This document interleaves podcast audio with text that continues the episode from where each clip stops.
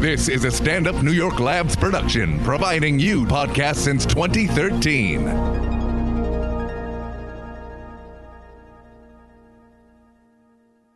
Welcome to a special episode of In the Conversation. In lieu of taking a break for the holidays, we're going to definitely keep you guys with conversation. It won't be as topical as usual, but it will be a conversation. So stay tuned and stay in with us right here. Me, D Lemon, in the conversation.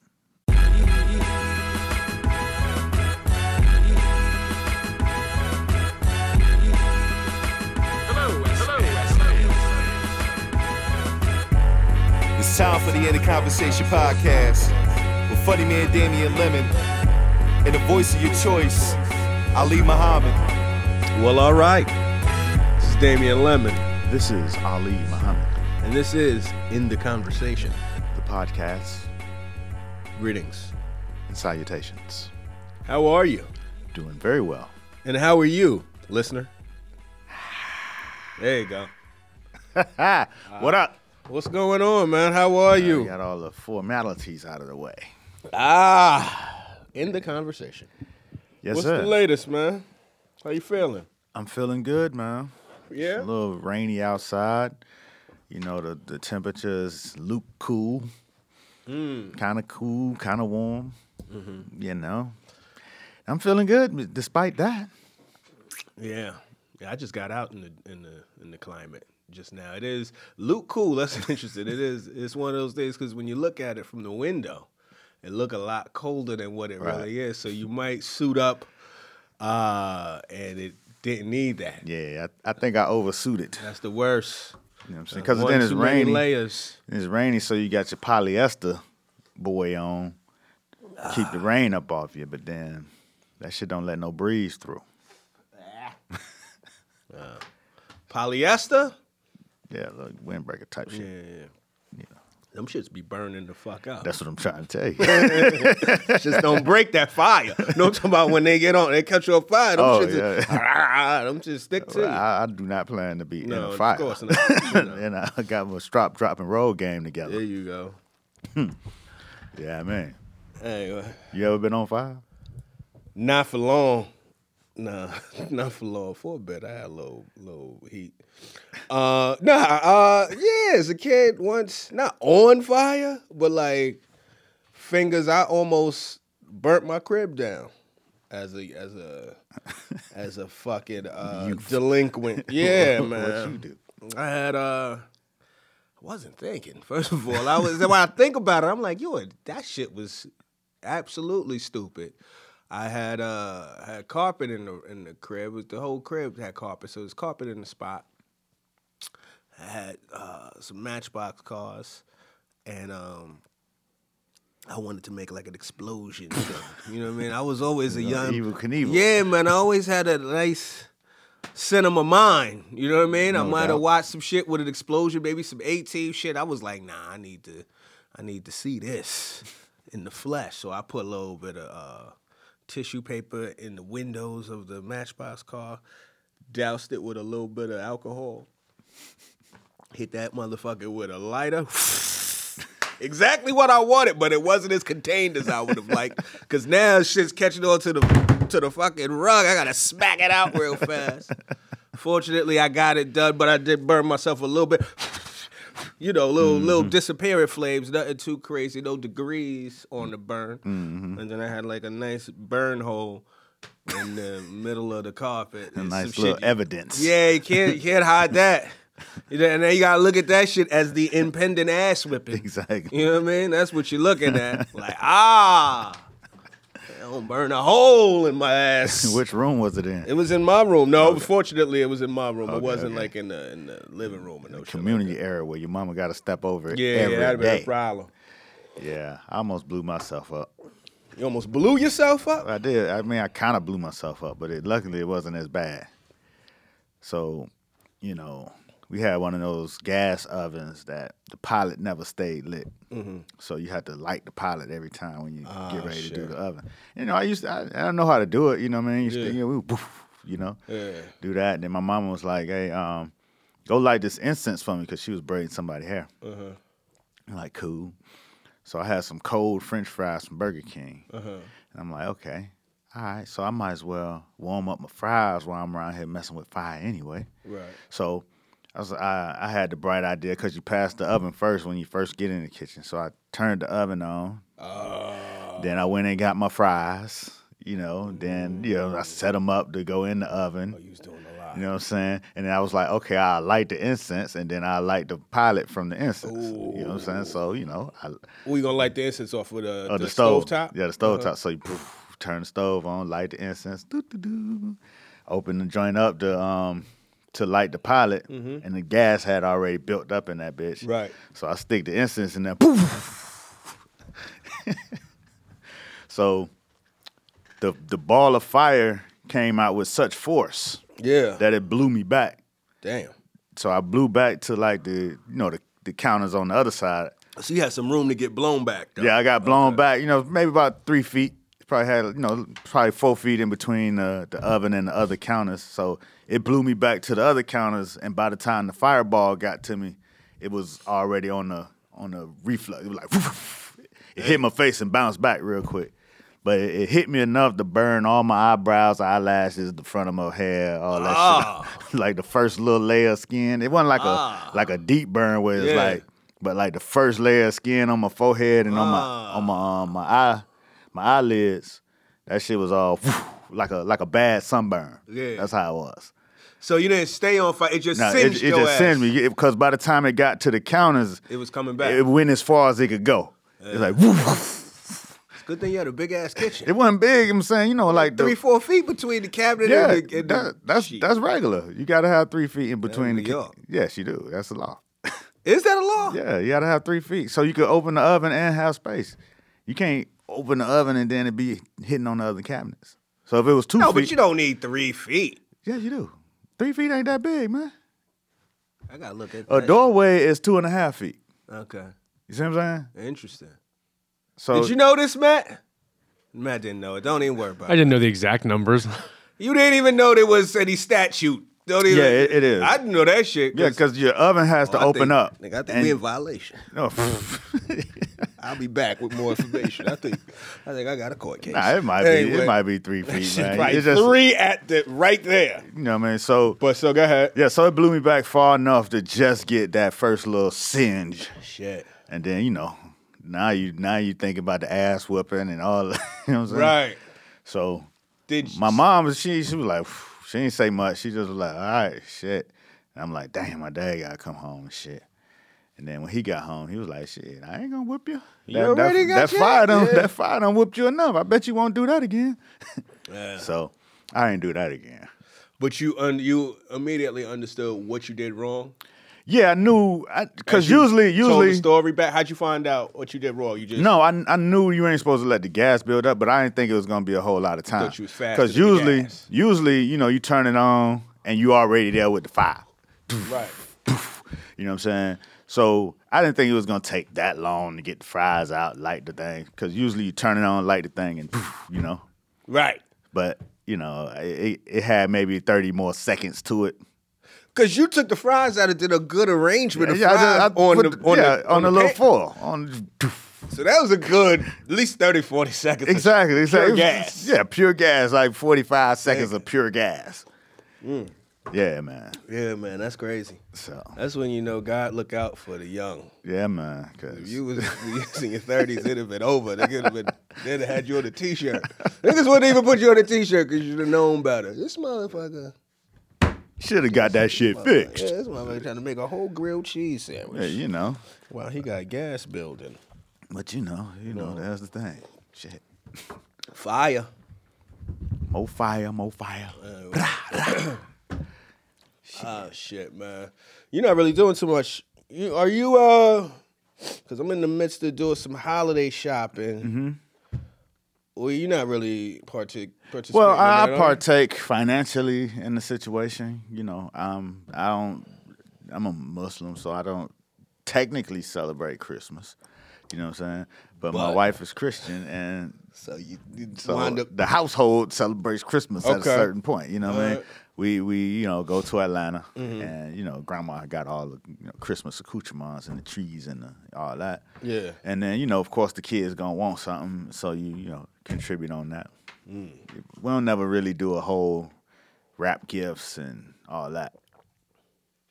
But y'all give gifts on the on the day though. Not, I mean, the kids want things. on but on that day, it's the they uh, want it by that day. Yes. Oh, so that's the due date. So it, if it came on the twenty third, it's all good. It don't matter. It's right, like, but it usually, usually, a lot of times they opt for the 26th to go shopping oh, for the deals. for the deals. Wow. So they'll get something from the grandma, they'll get something from over here and over there. But then the the money that they get from us, or the, you know, what I'm saying uh-huh. they opt for the 26th to go get it. I think my my daughter's getting to the point where she want a wrapped up gift uh-huh. because that's what she like to do. She like to wrap. She'll like a wrap a gift on a regular Tuesday. So Right. she want a presentation. Right. She want to, you know, what I mean, to feel like that shit was gifted and Yeah. It was a moment. it was a moment, or it don't count. You said. You said what? or it don't count. You know, Okay. Yeah. She can ask for something on a regular day. That's how she feel. Right. And that's really all it means too. That's really it. That they feel that way. That's what it is. You gotta. It's the feeling more than the gift. Right. You know. Yeah, man. That's the real shit. Uh, But it is it's weird because you know, again, we didn't celebrate Christmas growing up, but everybody else did. where'd they get the game to wait till after the twenty? It Was that Well, who you know, put that on? Who nah, it's just you know, you as the older kids get old and they understand they could they value could stretch a little longer, or they'll get the money on Christmas and then like let's go to the mall. It just become a thing like let's just go to the mall. Okay. And then they'll start getting the stuff that they want or the gift cards that they got. You know what I mean? But then they start seeing shit on sale, the blase skip. So. You know the uh, the younger ones start to fall in like oh oh okay so that's what we doing You teach your kids about budgeting and, and finance like that? Because, you know, I always hear people say, you know, we ain't learn nothing about personal finance in school. They don't teach taxes and stuff like that. And who's teaching the people?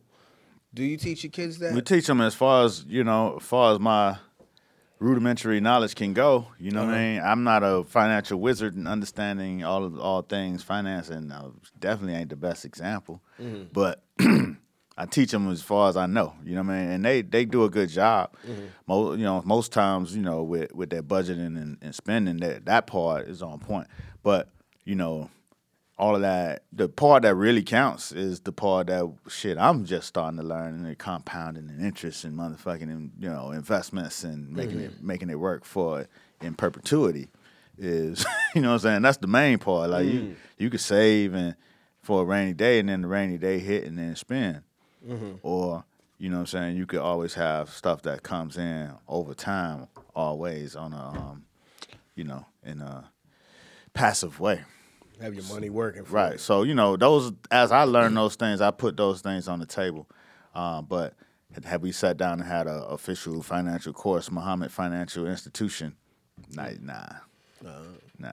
But we getting we getting we getting there. Right. Because the older one is older now. Is talking about you know real estate and how that work and how to how you gonna buy his house next year and shit like that. Oh, word. You know what I mean? So all those conversations now really started coming to play. Mm-hmm.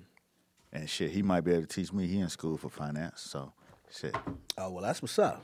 So That's- he might that's be the able to ultimate teach, investment. He might be able to teach all us. Yeah, that's what's up. yeah, for free. You know what I mean? for, for for get back, Right, right. teach me back like you owe your tax. Get back. Shit. Hold on, Uncle Sam, take a second. Father wants to speak to you. Oh man. Uh, hey, hey, now. It's funny, man. You know, you invest, you invest in all these schools and shit like that. It's weird. Not that you want it back, but shit, it's possible.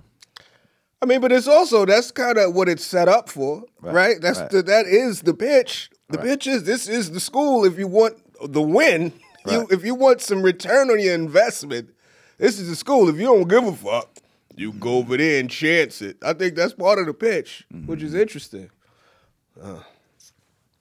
Yeah, man. That's crazy. It's crazy, man. Uh, I feel two ways about that shit, though. You know what I mean? Like it's uh, you feel like education should be a, a bit more, I guess, democratic or at least equal on a certain level. You know what I mean? Like as opposed to another thing to leverage. You know what I'm saying? Another and another thing to uh, to make money off of and to to uh, build a divide. But I guess that's ba- that's what our that's what a lot of the society is based on the haves and have-nots of anything. So it's got to start somewhere. Yeah, if you're gonna have, somebody gonna have not.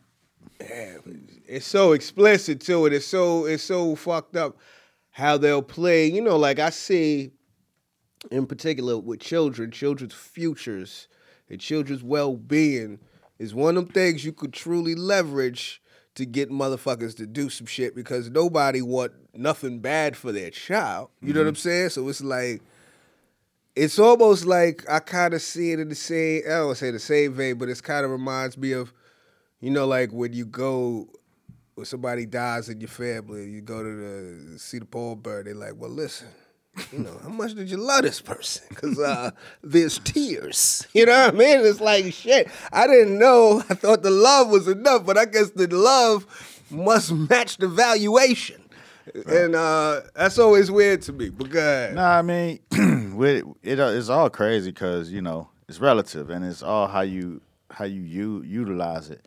And as a parent, especially in the beginning, as a parent, you in a new city, like you know, a city that you don't really know the roots of, and you know, you know, you're in a neighborhood that you didn't come up in. You don't really know how the shit go. You just here right now, Right. And trying to figure it out.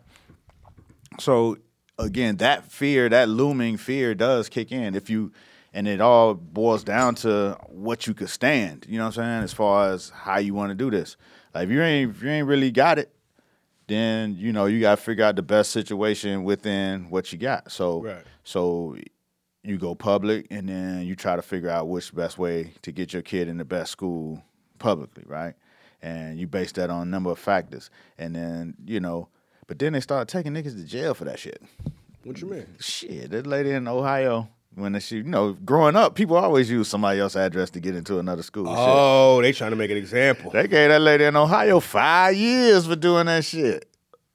wow, which one? The person, the addressee, or the person using the fake The address? The person, the black lady that used the the uh, fake, not a fake address, another address to get her kid in a school in a better neighborhood. So they hit her with five. They hit her with five.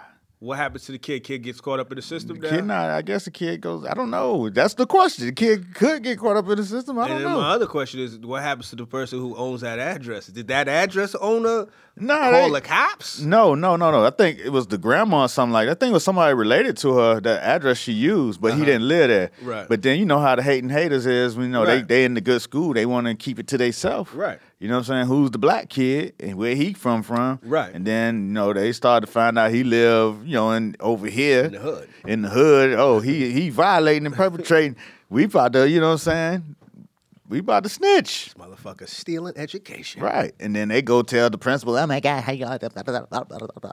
You know what I mean? And then it's a thing. So again, it's based on, you know, how you gonna play it. You know what I mm-hmm. mean? So for me, at the time we had, you know, a few resources to say, all right, let's see what this private thing looking like. And and we figured it out from there how to how to maneuver maneuver through that until, you know, we by the time the third one came, mm-hmm. and that shit is, you know, saying that shit was a game changer as far as what you could afford. Mm-hmm. Now we started looking in the public space, and then realized that it was a better way to approach it. You know what I mean? Mm-hmm. And realized how to move. We was a little more experienced. We was a little more versed. We had been to, you know, what I'm saying hundreds of PTA parent, none of that. You know what I'm saying? So we we knew a lot better how to move in it. And you had two children right above that could also help. Right. You know what I'm saying? And then it, you know, so it's you know it's it, it, it's based on what you think, and, it's, and like you say, it's, it's a whole socially. It's a thing where it gets weird too. I mean, actually, on the way here, I was on the train, and the train was relatively empty. You know what I'm saying? And um, you know, I'm in there. You know, I'm the black guy with the you know, you know, with my, my stunner looks on, I guess. and then uh, I'm sitting by myself. I'm on the phone listening to some ratchet music. And then th- this family, this white family, get on at J Street. And then I'm looking at the dude. I'm like, man, I know that dude, man. He got a little older, but I was like, I know that dude. And then, but you know, I'm minding my business and shit. And I look up and I see the mother. I'm like, oh shit, I definitely know the mother. And they, they, the daughter who was in the middle, went to school with my oldest son at the private school, Uh-huh. and um, they still kind of cool, like you know that whole little group of kids. Uh-huh. And so I tapped the mom because she was sitting right in front of me. Like you know, hey, how you doing? And they looked at me like, oh shit, what the fuck? like I'm about to do a pitch. And I'm like, nah, I'm myself. You know, I'm a Miz dad. Excuse me. I'm a Miz dad. You know, so they were like, oh shit, blah, blah, blah. Then you know they had a whole conversation. But then when you when you having these types of conversation, Right. one, it sometimes it feels like those people already were like, how the fuck you even get here Right. to this school in the first place? So there's always that that little level of you know scrutiny. You know what I'm saying? you know what I mean? Like, eh. and then after you after you leave the school, then it's almost like, yeah, look at them. Right. Guess they run their course. And then so you know, first question is, you know, uh, how's Mayor? Where's he at? Right. Okay, How do you wind up? he, he's exactly. He's fine. He's at Hampton University. Right. He's on the way home now. Oh my God! Yeah, we just went and picked her up from school. Da, da, da. You know but, then, but then they still they not done. You know what I'm saying? It's the, the like how old are the other kids? I'm like, oh yeah, fourteen and 10 Mm-hmm. Da, da, da, da. You know, I, you know, I figured it in that, but I knew. And I could have hit them straight ahead with what they really wanted to know, Uh-huh. but I, you know, what I'm saying I was like, I know they ain't gonna take it that far. You know, on the train. You know what I'm saying? Right. Come on, man. Right. Now they want to get specific with it. Hilarious. So, what schools are they at? Right. I'm like, oh shit. Oh, so it did go there. Yeah, it went there. Okay. You know, but you know, that, that's It- how it, it was a slow walk, That's though. how It it goes. It- yeah, it wasn't immediate. They they they paced it, but it got there quick though. Uh huh. And then the school where my middle son is is is probably one of the best schools in New York City Yeah, yeah. on the public side. Yeah. But you have to test to get in it. Yeah. And not that many kids, like lot thousands of kids test, a few get in, you know what I'm Mm-hmm. Right. saying? And then out of that, you know, say 900 got in, Mm-hmm. only 10 of them was black. Mm. You know what I'm saying? So it's very, you know what I'm saying? It's it's a rare space. Mm-hmm. So, you know, when I hit them with that, usually if it's a friendly conversation, they'll be like, "Oh, that is good." Right. You know what I'm saying? If it's a if it's a um if it if it's a nosy conversation and it- and then it's like, you know, it, it turns into, "Oh my god, that is so ha ha." ha." But when it's when you could tell that it's a when you struck a nerve Mm-hmm. is when that shit goes to silence. You know what I'm saying? Like, hey, that's, hey, that's stop. Mm. It wasn't even a hmm a response. It was just like a like a blank, like a wide open, wide open blank stare. Then This motherfucker beat us. and then I come on and continue on to you know where my daughter was at. But it was like, wait, what, what is like? But in that in that space, it, that is what it is, and that's what it is The whole ride, like from the time you get there, I guess until the time y'all, you know, saying, see how the motherfuckers turn out. Right, right, right, right. But they looking at you, you look relatively urban. Right. You know what I'm saying? Yeah. Like you ain't supposed to do that or something. how did he get through? This Yeah. motherfucker.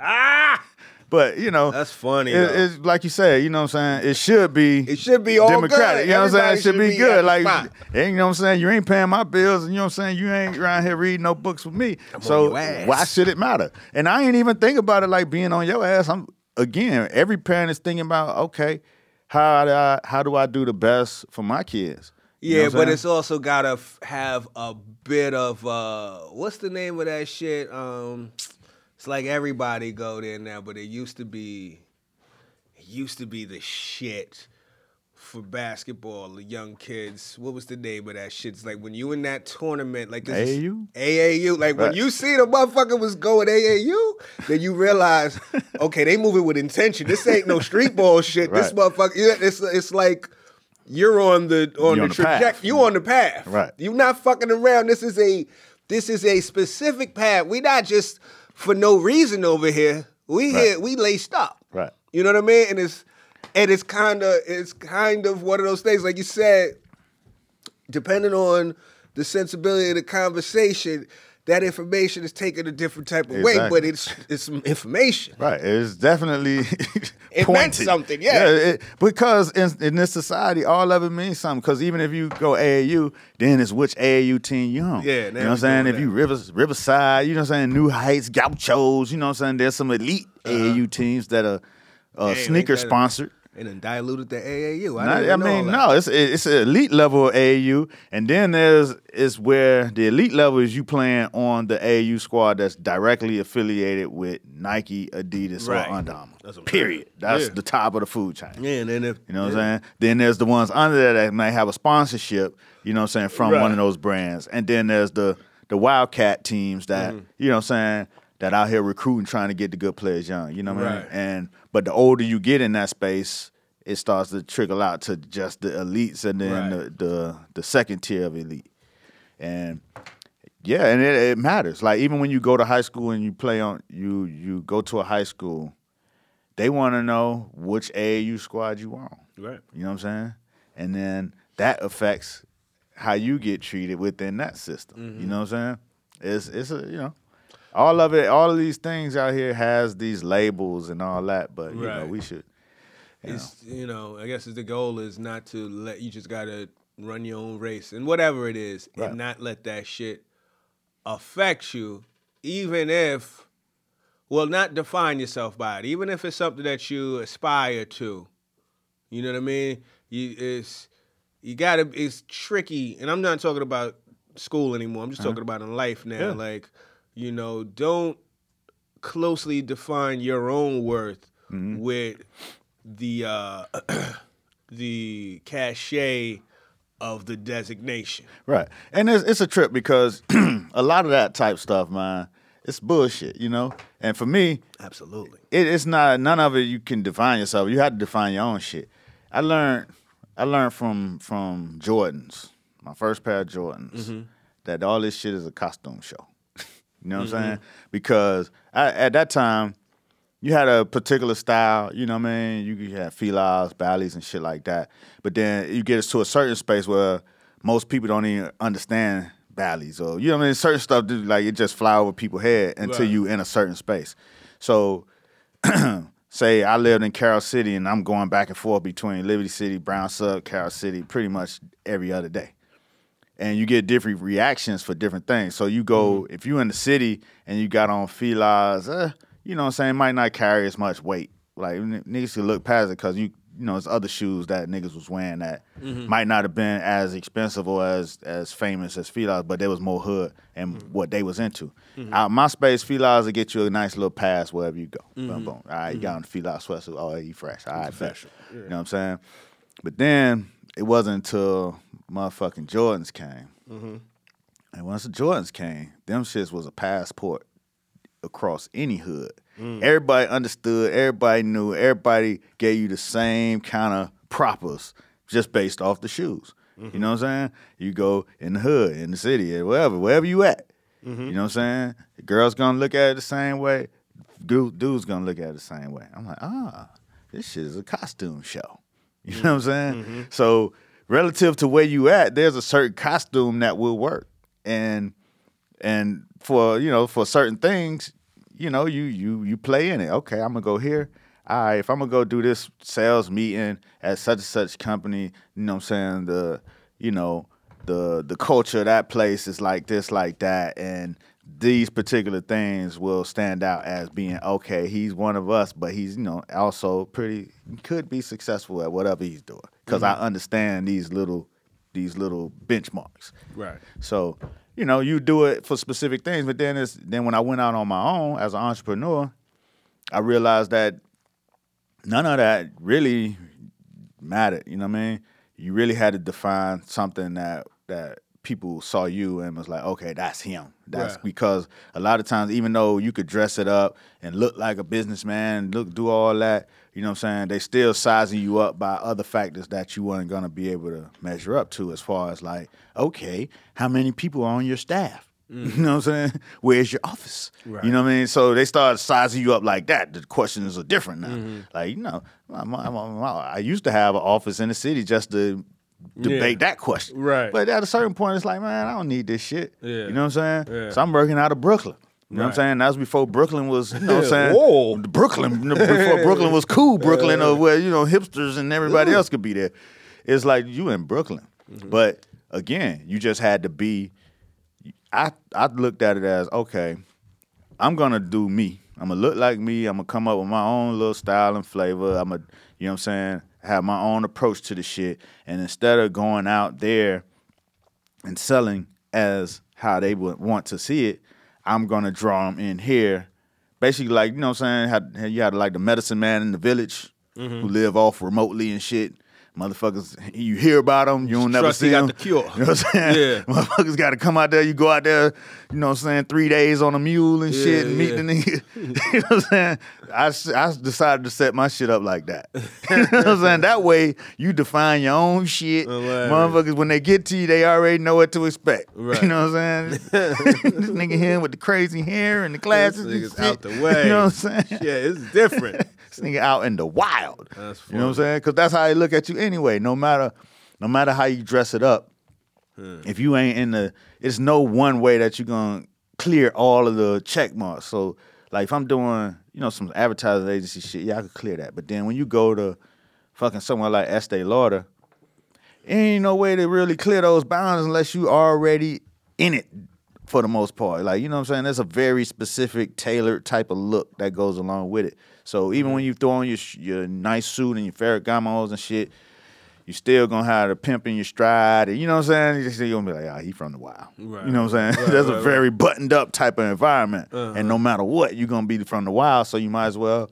be from the wild. Embrace it. You know what I mean? And once I embraced it, I became I became more successful at what I was doing. Yeah, that's real. Acceptance is key. in all phases and sectors of life. Teachable moment at minute 30. No doubt. That's so what we're gonna do. We're gonna do teachable moments at every every 30 minutes. Y'all look and check your clock. Like, oh shit! Oh man, So That what- is the goal. What's your holiday looking like, man? My holiday's looking cool. Uh, you know, it's cool. It's uh I'm trying to just take it as it comes. We're gonna have the family over on Christmas. You know, I'm trying to figure out uh Well, Christmas was yesterday. uh was it? Well then. Okay. Well shit. We had the family over yesterday. No, no, no. You, the day we were recording will be. Yeah, this be- is in the chamber. Yeah, this, is the same. Yeah, that, that. This is like that that Wu Tang album that Shkreli bought. This was tucked away. This is a million dollar appy. All right, so you got you having a family over. Uh, yes, I'm having a family over. Uh, you know, uh, something to eat, kick it. Try to think about what we gonna do as far as entertainment goes. We might do some more of the board games. I haven't done all of the uh the Christmas shopping yet. You know what I mean? Um, that's when you really felt you really uh for me at least. You start to realize, damn, do I, do I know these people? Like I know these people, but what the fuck do we be talking about? Because I'm trying to figure out what their interests are. I'm, coming up with not much. You know what I mean? Not, or or more of the same. Right. You know what I mean? Certain people you kind of almost give the same shit every year because it is what it is. It's consistent, but you want to shake it up every so often. Right, Sometimes right. I like to shake it up. Sometimes the shake up though is such a gamble. You got to be committed to it, but it could be such a gamble. You could go with Old Faithful, or you could say, you know what? I know, I know what you, I know some shit. Mm-hmm. So you shake it up, and then when they crack that gift open, Right. and it don't resonate, Yeah. be like, oh, what am I to do with this? yeah. Well, that's that's a uh, that's a class. See, so you know, because you had said that one time that you had. So I got you a class to to do the whole. It's six weeks. It's a class. Yeah. Now it's kind of far from where you live, but it's a it's a it's a curriculum that uh, at after six weeks of going out your way, you will be moderately better at some shit that you took a passive fancy to. So I I hope you appreciate that. My brother, I, I, I, I stopped doing that ten weeks ago. I did it. It wasn't interested no more. You know what I'm saying? It took too much time. My wife was tripping. You know. Ah, shit! I done got you a, a fucking a, a craft cooking crack class, and you telling me you don't cook crack no more? Nah, you know what I'm saying? It moved on, man. Opiates are in now. Oh, So I mean, do they have other classes there? they have. Can a- I kind of exchange it? No, no, you can't really exchange crack related items. Mm. Okay. Due to the whole uh, stigma of crack. Yeah, I was, you know. They had a fentanyl intensive there too, but the shit went fast. I had I known. I yeah, didn't- man. I didn't just. I just, got- I got out the game, man. It You was just too much. You man. don't strike me as an opioid user. I mean, I gave up on all of it. I'm, I'm just trying to go straight, man. You know, Shit. life is good. I'm living my best life. What school are you are your children in? Ah, man. Um, I, I ain't seen my kids in a couple weeks, but Oh, you know, I wow. think they still over at the schoolhouse right across the street from the crib. All right. Well, damn. Is the crib still the crib? I think so. You know, I've been, you know, it's been hard out here, D. Oh, okay. You know what I'm saying? I mean, I appreciate your your efforts and get, get me Yeah. to class and all that, but really, I just needed ten dollars, bro. Oh shit. Damn it! See, so you got to know the people you're shopping for is what what we're saying. You need to know. If you know, you know, as the great Pusha T once preached. Mm.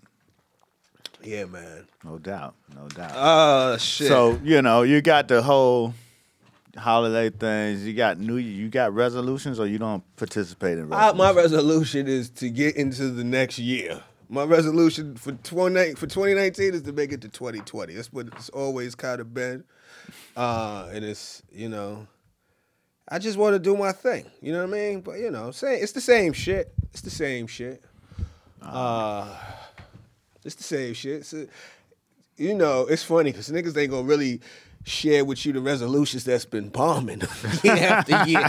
ain't gonna be like, well, you know, I gotta keep them shits close to the vest because Ah, shit ain't really clicked off since 17. You like, God damn it. Hey, nah, man. I think uh, my, mo- my most outside of getting to the next year, my most consistent is just killing the time between idea and execution. That's Mm-hmm. really that. That's the big one, you know, because everything else is uh, as a result of that. right. You know what I mean?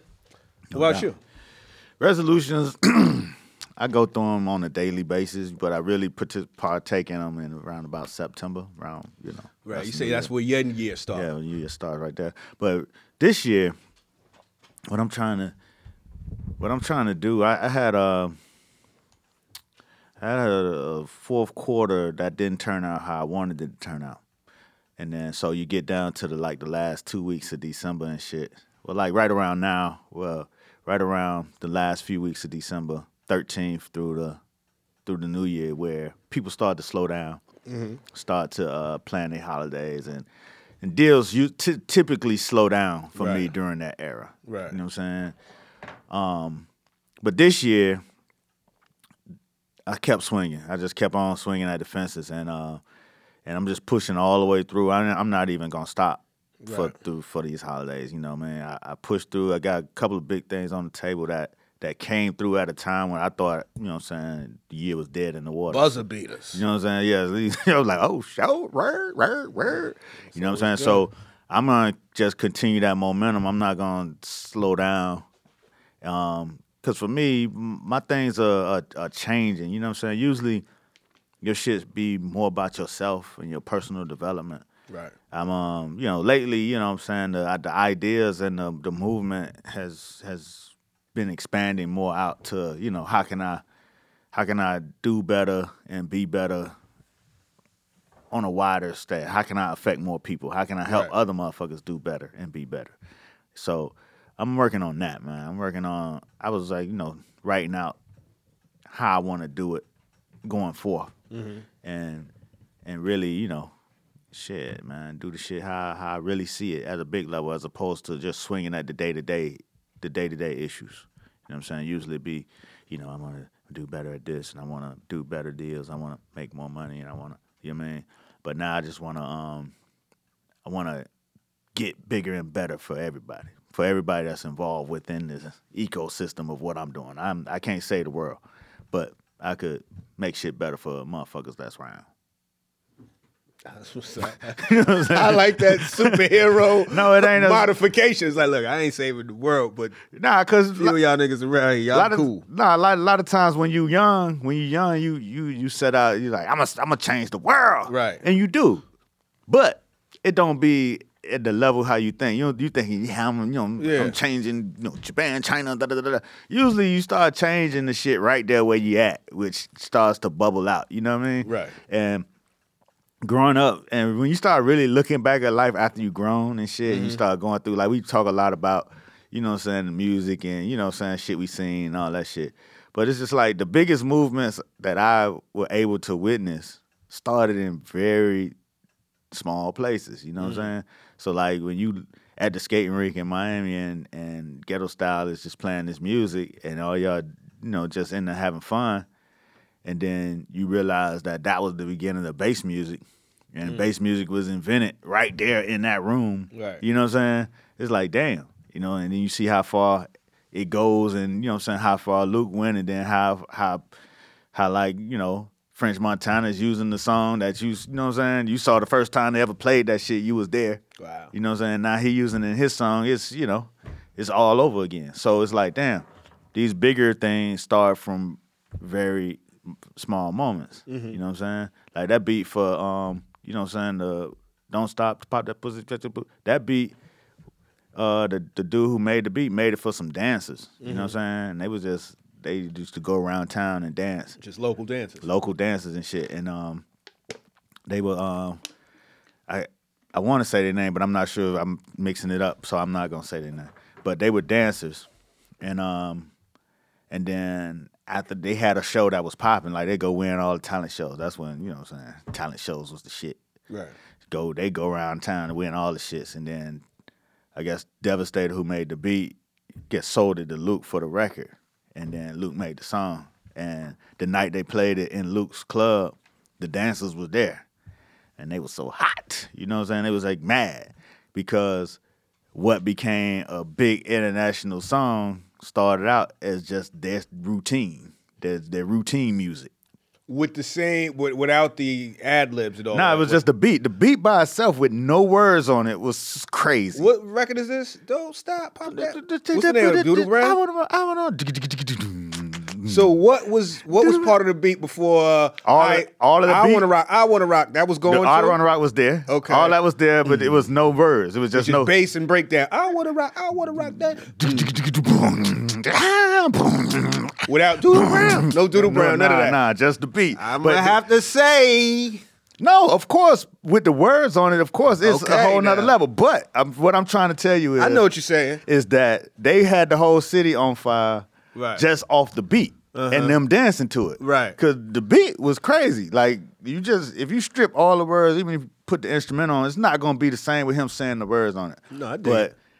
If you heard the beat by itself, the shit was crazy by itself. It's like when uh, Angie Martinez had the beat to the Ten Crack Commandments Mm-hmm. for the Hot Five at Nine. Right. It was crazy, but it became way different when Yeah, it became of course. Ten Crack When it's- Commandments. when it's a and song, you seen it, you seen yeah. it when it was just a seed. Right. Is that the biggest movement you think you've seen in your life from the inception? Because that's a that's a long like uh you seen it from the ins or basically the inception to where it's become a Mm-hmm. full on genre. That's the only one that I was there in the mix as is, you know what I'm saying, outside of, you know, hip hop on a whole. But that was the one I was there. I wasn't Up in the park in the Bronx. You know what I'm saying? I was in the skating rink though. You know what I'm saying? Yeah. He was in that bitch. I was in that bitch. You know what I'm saying? So I seen that firsthand. Now you could watch and understand other ones. Right. Like you could see how, you know, a lot of the Atlanta stuff popped off. Right. You know what I mean? I wasn't in those clubs per se. It was just close enough to it to understand how it went and be like, oh shit. Right. You know, I understood how um, you know, that was the only one I was there and was in it. Right. You know what I'm saying? The Miami music, culture, you know, all that. I was there for that. Um, but you know, I'm a fan of that. I'm a fan of uh how shit start. The spark. You know what I'm saying? What where where sparked that. You know what I'm saying? How, you know, like the bouncing Bankhead, you know what I'm saying, becomes a where all that type shit comes from. You know what I'm saying? Or like, you know, um, just Shaka and Sean being able to take over Hot 97 in Atlanta. You know what I mean? when Radio One brought the hip hop station in Atlanta, they let two young motherfuckers basically run it. You know what I'm saying? The program director and the music director were two young motherfuckers about 22 years old running uh, a station that's 100,000 watts in a city that's a major city in America is unheard of. And the way that they put it all together, it felt that way. It felt young. It felt like when you land in Atlanta, it sound like you in Atlanta, nigga. It didn't sound mm. like nowhere else. You know what I'm saying? They telling you all what's going down that weekend to that song. What's up? What's up? What's up? What's up? What's up? Yeah, we gonna be at five nine nine. What's up? What's up? What's up? What's up? We gonna catch up? You know what I mean? Like that shit wasn't happening nowhere else you was going to. And that I think that changed how, you know what I'm saying, hip hop radio, you know, expanded outside of New York and and uh in other places. That energy. Yeah. yeah. Local radio is dope. Especially when it's in tune. Right. Yeah, yeah, yeah. That's that's big. You know, I mean I guess that I mean that's the, the you know that you seen it from the start. You know, you seen like little stuff like, you know, how niggas went from just phones to to texting that whole Right. two way era. Right. You know what I'm saying? Because when when all the people were saying there's the digital divide and you know, black people don't use computers and da da da da da and the internet, but even when they were saying that, everybody I knew used the phone or used a, a, a messaging service to connect to the you know what I'm saying to other people. So I was like, the digital divide wasn't big as they tried to make it, and mm-hmm. like now that that plays into now like even now, black people over index on how they use the phones to get into the world as far as the internet and as far as apps and shit like that. They over indexing that shit. Because that's how it started for them. Hmm. So There you go. you gave me that the white people blank stare. Nah, I just let you rock out. I thought you was gonna keep going. I was letting you rock. I'm listening to you. I knew that. Nah, I knew that. That's what I'm saying. I you say, yeah, I hear you, dog. You know what I'm saying? I thought you was gonna take it to the next. I Nah, thought you had got to hit me with a 16 more you know what I'm saying? You sometimes you need. I hear you. You know what I'm saying? I, you know what? Preach. I be listening back to it. Sometimes I be doing too much. Right? Yeah. True. Right? Right? Nah, but nigga, sometimes you gotta let the let that let the listener go ahead. Like go ahead. You let the motherfucker let the let the mic smoke. Yeah, all right now. See, that's that's right. that's the dude who I'm gonna be. I always try to be that dude in the audience. Yeah, I know. Motherfucker be out there doing their best. Everybody give them the little simple clap. Uh-huh. All right now. Uh huh. I see what you're doing. For sure, for sure. Wee. oh man. Mm. oh shit. You ever? Let's think about this. You know, they're visionaries, right? There's people that claim to have vision. I think the difference between a person that claims to have vision and a visionary is a person that pulls the trigger when they see the vision from deep, as opposed because there's times I've definitely been guilty of. You can see the shit happening. You're like, I see that shit. You'll report on it, but you might not partake in it. You know what I mean? And um, oh, it's just something to think about. That's all. I was just, I was just No, thinking man, about it. uh, like, uh, how often do you double down on the vision? See, this this here's my thing. There's vision that you can see. You know what I'm saying? There's things that you can see and you know it's gonna pop. But everything ain't for you. You know what I'm saying? I've tried to be part of things that I see. You know what I'm saying? Pull triggers on things that I see that's there. Sometimes it's not the time. Sometimes it's not for you. Sometimes, you know, somebody else can carry that vision out a lot Right. better than than what you could just because you saw it. Um, I've definitely pulled the trigger on shit that that did not work, which seems like damn my vision was off. But then is now is like Yeah. eight and ten years later is like some shit motherfucker getting hundreds of millions of dollars off of. Mm-hmm. You know, so you know sometimes it, it don't always work as you going to be labeled the visionary because you saw it. Mm-hmm. You know what I'm saying? Being getting that label takes seeing it and seeing it through. Mm-hmm. You know what I mean? And being a part of it all the way through.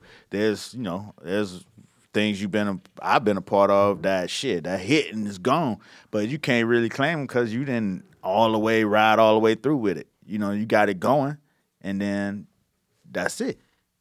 So I ain't gonna be mad at it. I'm gonna keep on being a visionary and shooting at the shit that I feel like is for me. Mm-hmm. I hear that. Bird. Word out. Thank you, brother. Yeah. talk that talk. Nah, it ain't no talk to talk. I'm just saying. I was thinking about it today, man. What do you think? I, you know, uh, when I started 21st Century Hustle, right? I Mm-hmm. thought that was some old visionary shit, nigga. You know what I'm saying?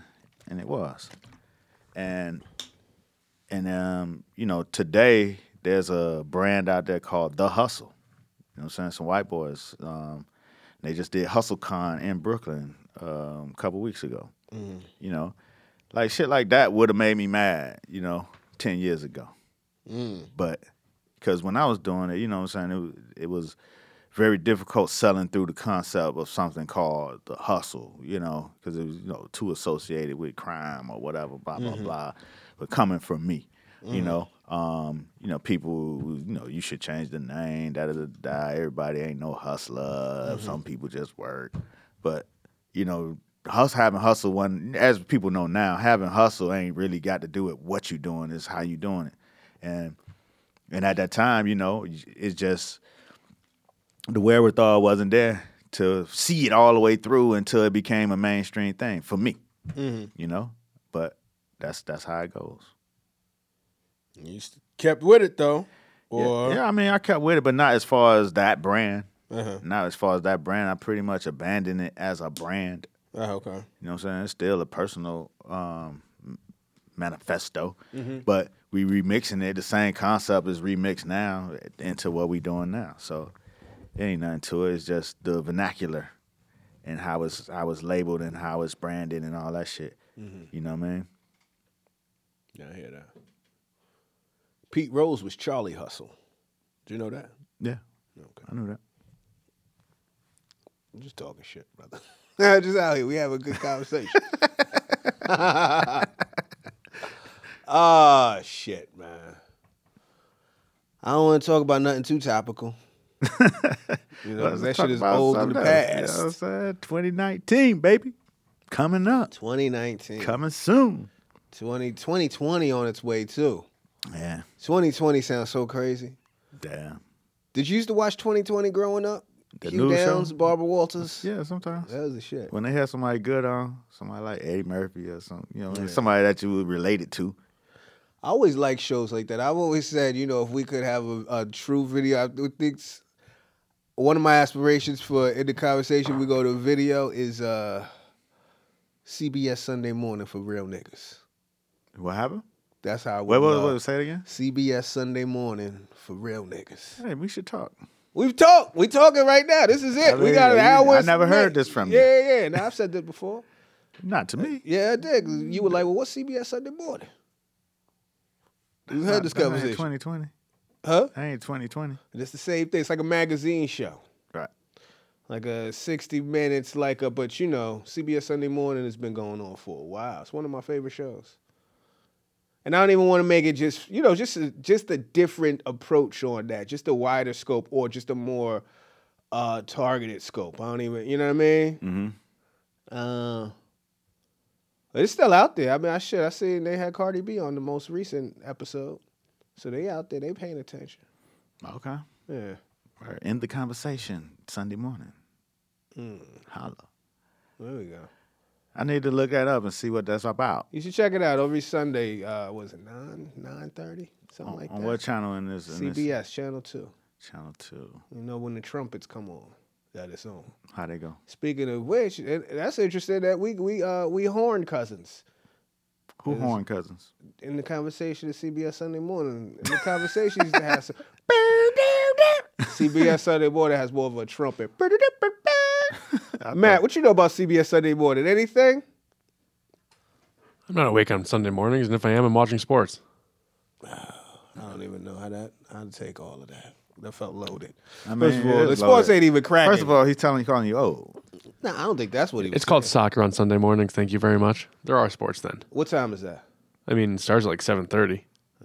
Soccer on Sunday morning, brother. That ain't, that ain't even a sport. I remember who calls that shit is.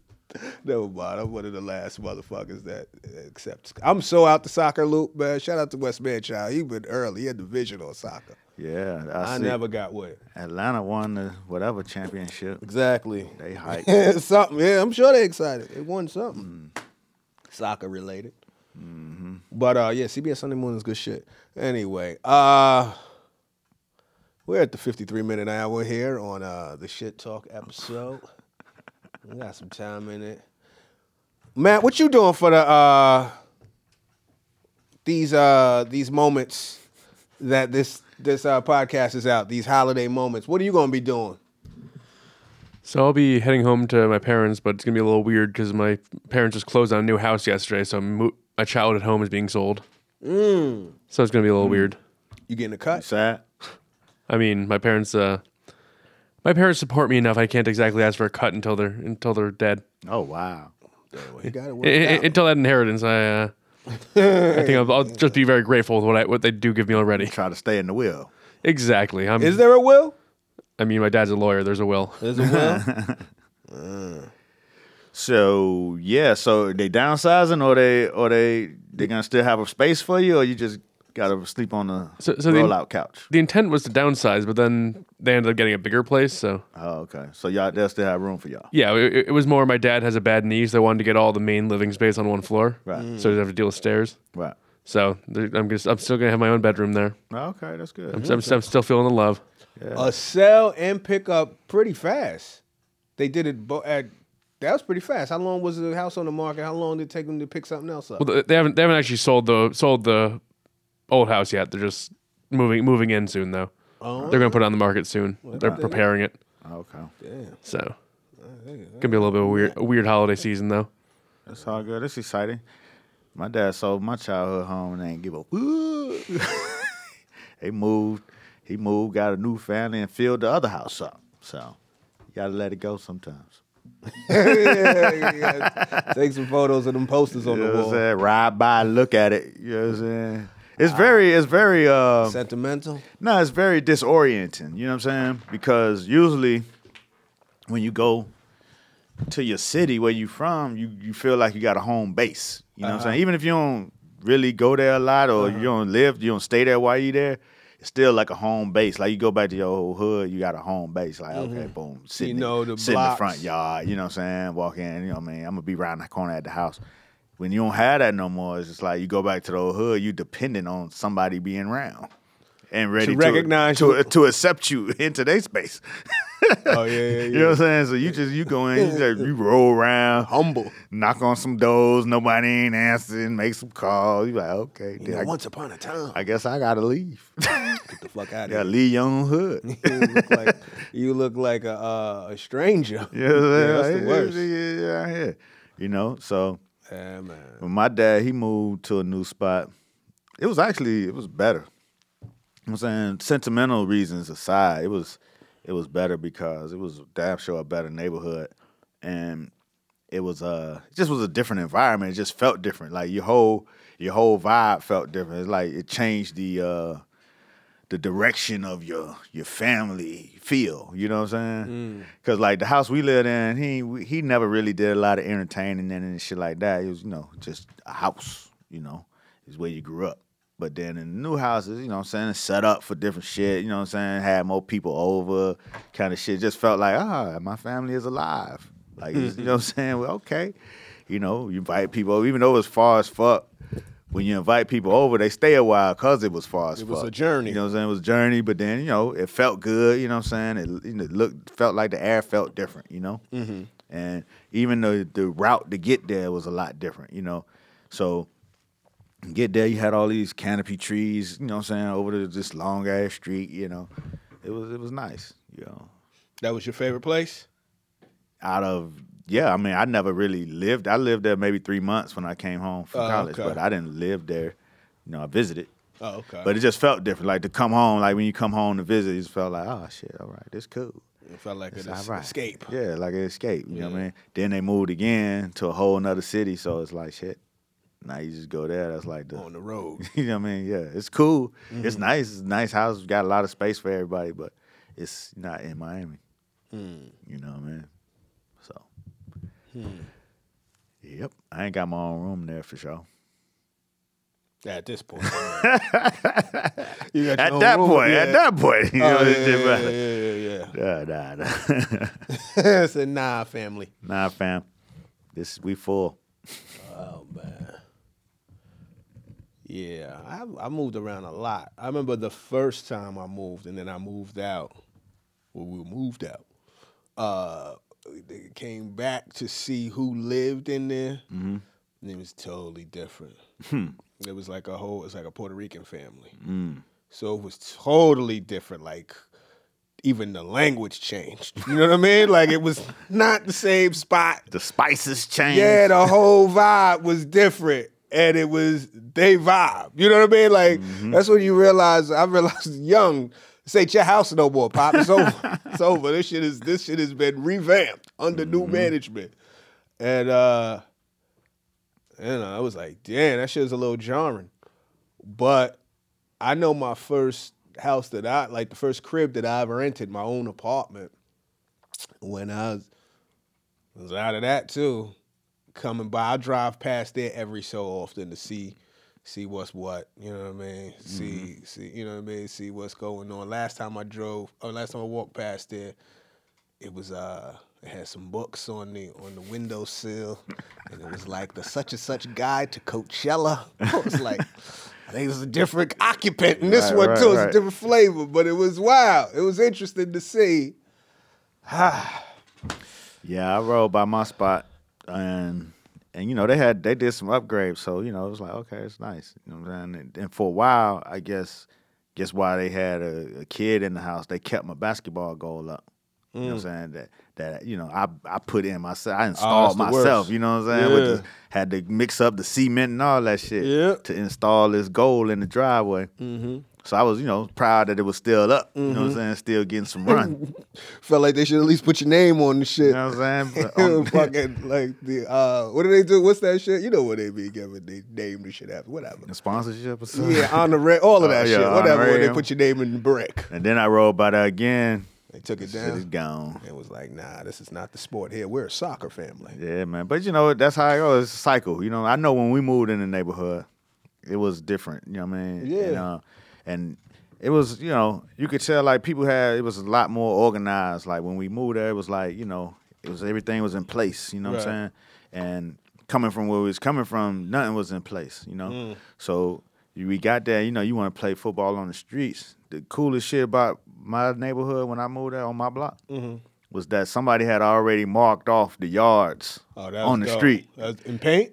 Yeah, and paint. That's so dope. they had already painted. Invested. You know what I'm saying? They had already painted the football field hard. on the street, like on the side. So Can't move now. You know what I'm saying? So it was like, you know, they ain't paint no circle or nothing like that, but just along the line. Yeah.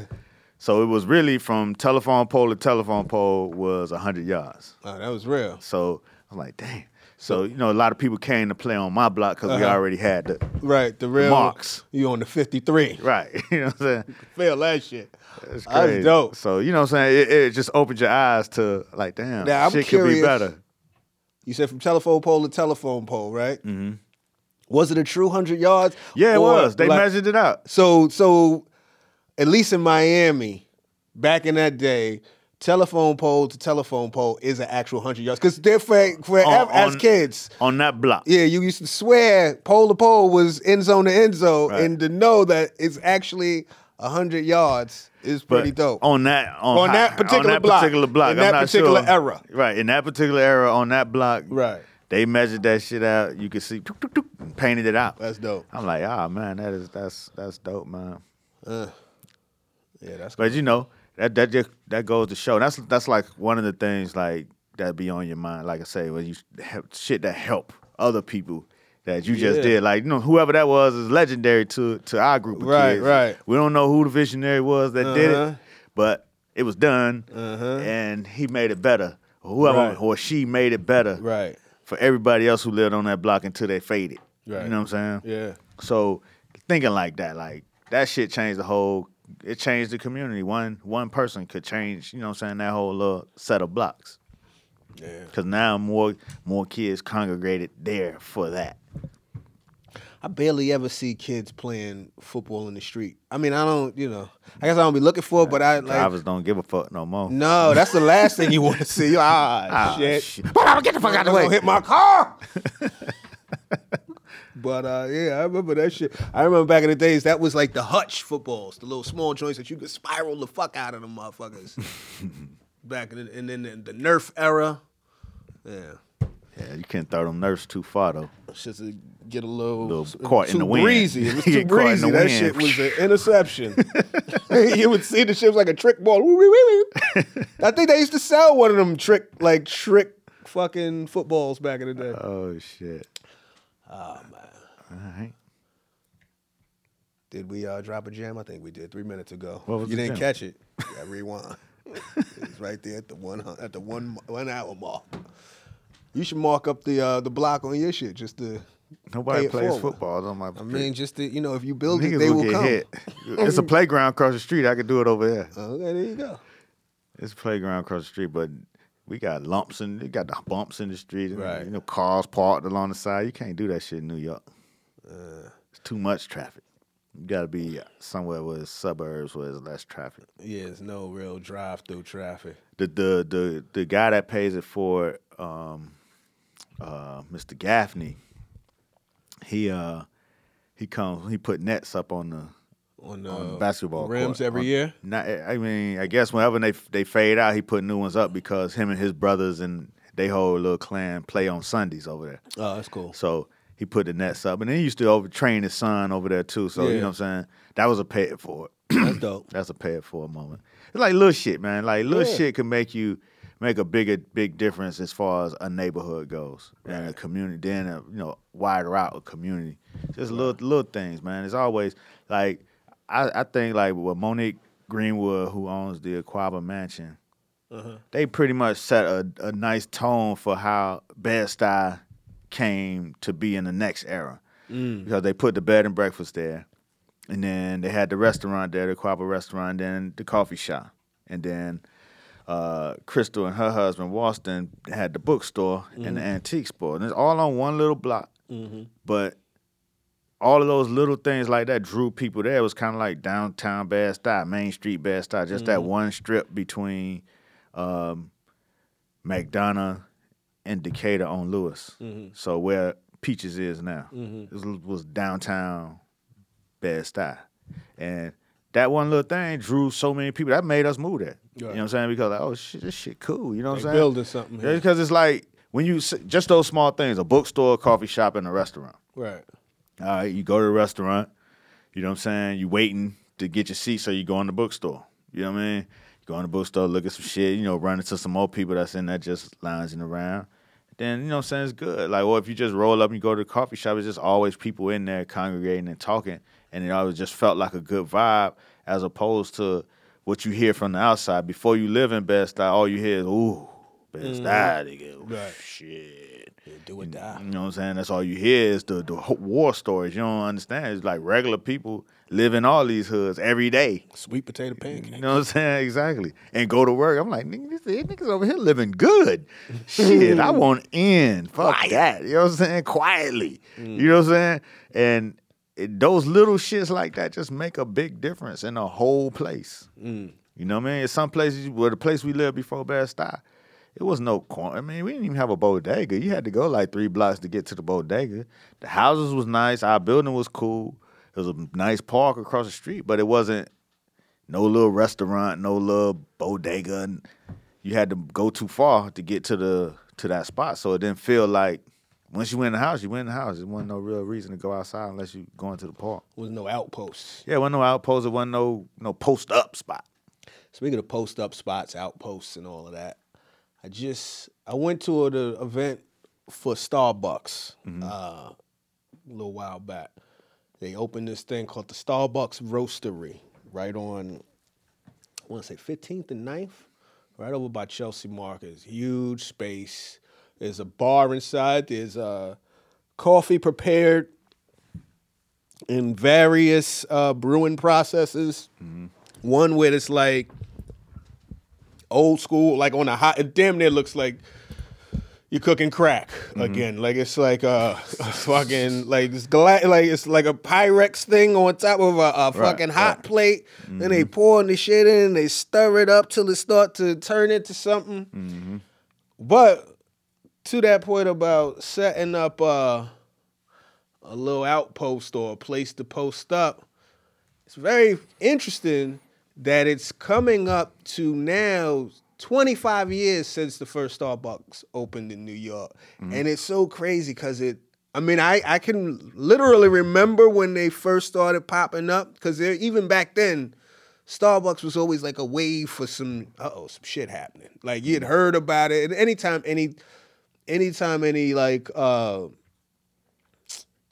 franchise or something like that tries to stake a claim, especially in like New York City, it's like it's kind of like they on the clock. Let's see if they gonna break through or they gonna fold type shit. Right. And motherfuckers been holding strong for tw- to, so much so that like it's a Starbucks damn near on every block, if not, you know what I mean? Right. And it's it's almost crazy to even remember when that shit wasn't there at all. Right. Because they've all the way asserted themselves into the situation. Like quietly, you see over maybe the last three to four or five years, you see 7 Eleven try to do that shit, which is surprising to me because I remember 7 Eleven was nowhere near Right, the this is a city. suburban That was a sub, yeah.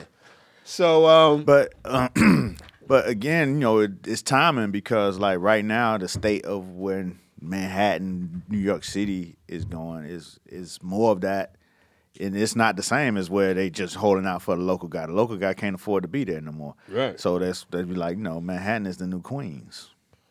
is that what they say? Yeah, that's what somebody. What does that even mean? That means you know you got all of these uh, franchise spots and you know what I'm saying Oh, uh, like a- national restaurants and like you a know, mall type Yeah, it's of- like a mall feel. You know what I'm saying? So man, they like Manhattan's is new Queens. That's funny. and then uh, so and Brooklyn's the new Manhattan? right. Hilarious. What's then Queens? That's what that's what they always say. What's Queens? Because Queens about to be cracking with this Amazon shit, or it's gonna be something. But that's very. is that that's that gonna be that. Queens is a different Queens than Queens Queens. It's still Queens. Yeah, Yeah, it's it's- right down the block's Queens Bridge. Right. It's long. Like even even where Queensbridge is, is not. It don't even feel like it's connected to the rest of the other Queens.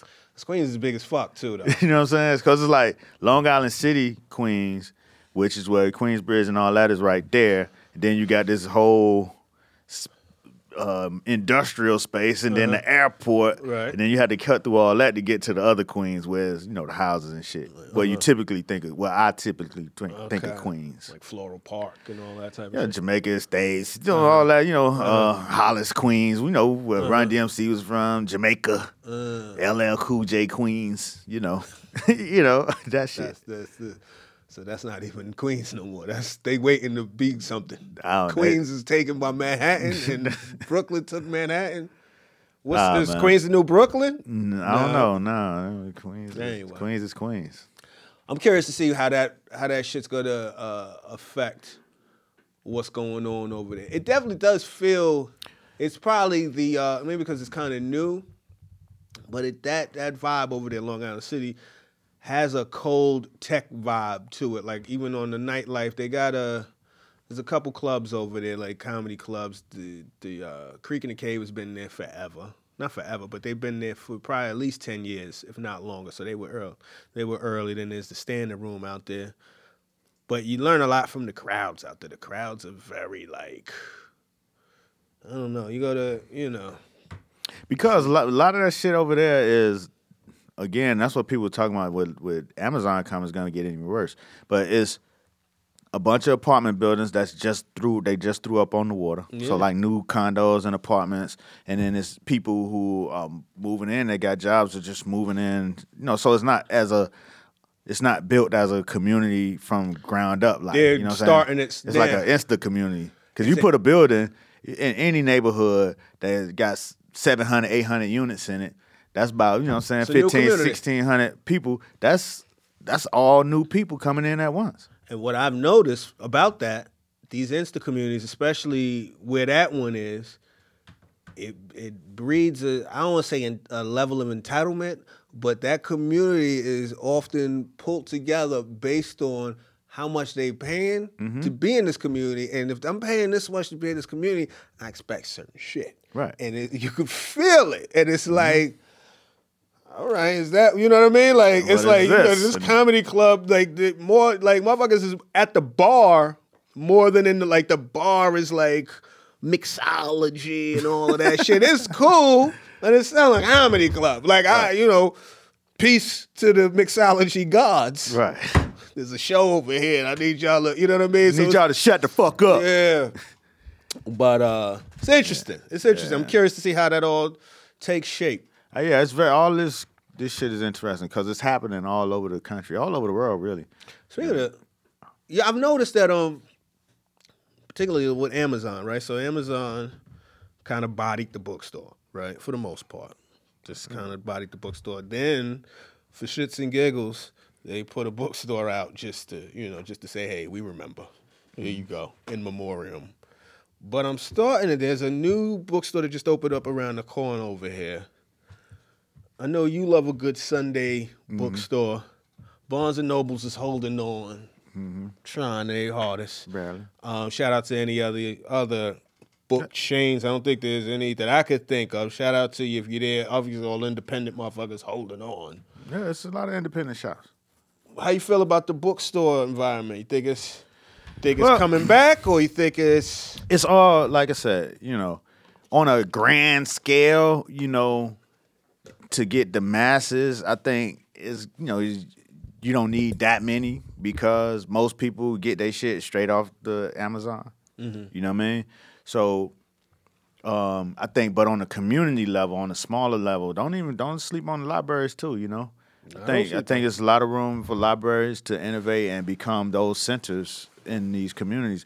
Uh, but on a local level and a community level, it's definitely a need for them because um, when you buying on Amazon and shit like that, it's usually shit you already heard of. You know what I'm saying? Shit you got promoted to, like somebody, you know, what I mean, gave you a promotion, uh, promotional item on, and and then so you're just going for what you know you already went to go for. There's very little browsing and, and discovery in it. And so, and even if they you do see an ad pop up on Amazon, you still like, okay, what's that? You know, it's harder to feign interest in it without touching it and opening it up and seeing what it's about and flipping through the pages and skimming like, oh shit, that look crazy. Let me, uh, I'm gonna, I'm gonna, I'm gonna walk out with this. So I think on a local level and community wise, there's room to you know for bookstores and shit like that to bring one people together and then two that sense of discovery of you know this is not just the stuff that you've been promoted to and, and you saw ads for. This is stuff that you know that might interest you at this level and in this space that we're in. You live in brooklyn. These books right here might appeal to you. Curated. yeah it's curated you know? And i think that's the power of of of real spaces. I think you know the more we get into tech as we seeing a lot of real spaces are going away mm-hmm. because you know the rents are too damn high. Right. and you know everybody shopping online and that's cool. But i think in the coming future there will be just some visionary shit that i probably won't be able to take advantage of but somebody out there may you know i'm helping I'm helping the world right now. You know what i'm saying? Uh-huh. But in the future physical people who are able to bring people together in a physical way it's going to be a huge space for. Mm-hmm. Because humans, you know, will become further isolated with technology and those those common spaces or those times when they can come together, I think will be uh, appreciated more, and I think the value of those will increase yeah? because you see it now. You see a lot of new communities, like not even just New York, but like you in a city like Atlanta, or you know, a suburban city where a lot of these communities only been up for 10, 15 years. Then everybody just come in from the city, go home in their house, and then all you got out there is a Publix, you know what I'm saying, pizza spot and cleaners, and maybe a sports bar. You know what I'm saying? So a lot of times you'll see the sports bars just blow the fuck up just cause it's the only place for motherfuckers. Everything's the You know club, yeah, it's, it's fucking- yeah. the whole shit. Like you go to a sports club out in the suburbs in Atlanta, them is, Applebee's shits is shit. cracking. Right. Like, what the fuck is going Like, on? hold here? on, hold on, hold on. Y'all wait to get in for a second. They serving all kind of you know they got crab legs, they got full on thing because they are serving a bigger purpose Right. than what they used to serve. Right. Because you know you just isolated out here. And then you're like, am I gonna get into traffic? Go back in the city? Uh, fuck it. We go right here to the sports bar, and that's what it's gonna be. So I think the value for for being able to bring people together is gonna be at a premium. It's interesting too how they design too, because some of these insta communities are designed with a nod to the past. So Mm-hmm. like it'll be a record shop that's six months old, but that shit look fifty years old. The way they do the awning and all Where that you shit. that at? What city is that? Plenty of cities. Like when I'm flying into like some of these cities in the, let me think of somewhere like Seattle, or Mm-hmm. you go to Minneapolis, like all the, like a lot of these little cities Mm-hmm. where they or um. Uh, where's Shaw University? We'll put Raleigh. Raleigh is it Durham? Yeah, I heard Durham. I thought it was. I heard they popping out there. Yeah, but I'm saying like it'll be, and I don't know shots because I don't know Mm-hmm. exactly, but it'll just be like you'll turn a corner and then out the blue there'll just be like two block stretch Mm-hmm. where there's mad new bars, Mixology and yeah, pour mi- over coffee. right? Poured over coffee, vegan spot. Nice little place to buy vinyl. You know what I mean? Cool little head shop over here. Uh, we might, you know what I mean? But it's this is all brand new. But it's the it's the mix. It's the the the uh, boutique movie theater that has four theaters in the shit, Mm. and it looked like that shit been there since '74, but that shit just was built in 2014. Right. You know what I mean? Like I see a lot of that. It's just a different aesthetic, and it's and it appeals. And you can see it like it immediately appeals to people. Like, okay, I trust this. Yeah, because it's a need. Like, you know what I'm saying? You've been sitting on your motherfucking computer. All you seeing is, you know, pop ups and fucking Facebook shit. Sometimes you want to get out. No, the fellowship, the, the society of people is my lady code. No, that's real shit. But I'm just talking about even how they put a patina on that bitch, No doubt. just to just to make it feel like It's been here. It's been here. This this shit is. It's like when you buy jeans and they age them shits for you. Yeah, but that, that, appeals to certain demos. It appeals to You know what I'm saying? certain certain demo. communities don't like that shit. Nah. That's what I'm saying. I want my shit to be new.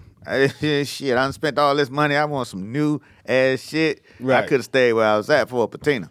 Shit, Joe's, a smoke, lot of Joe's patina. smoke room had a lot of patina. Right. I came out here for the shine. Yeah. You know what I'm saying? And there's that too. You'll go to certain areas and that shit be shiny than a motherfucker. Right. Everything. They, they hitting that shit chrome. Right. Everything is shiny. A lot of glass. Right. So Mm-hmm. there's that. All right. So what we we doing? What we doing? Are we stopping and then starting another hour, or we just running two hours Rock straight? it up. I'm saying, but rock- how we breaking it up? Part one. no, I'm just saying. Part two. Part one, I part two coming. Nah, I know. Did, Christmas then New Year's. It's just how- the- how you- yeah. I thought we was just kicking. This is a. uh This was really a two-hour shit talk. It was going to be part one of the two-hour shit talk. Part two. My goal for the two-hour shit talk would have been a little bit more raucous, Mm-hmm. so progressively like.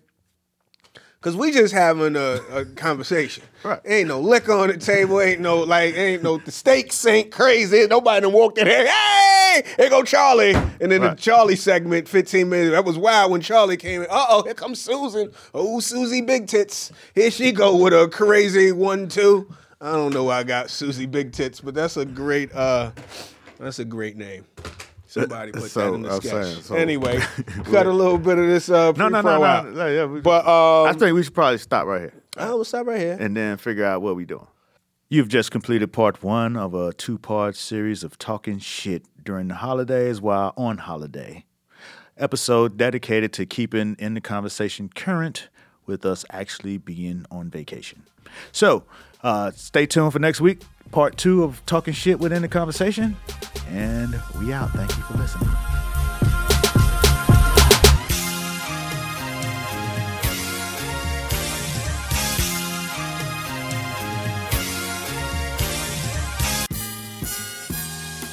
And the main thing of it all is to be in the. Conversation.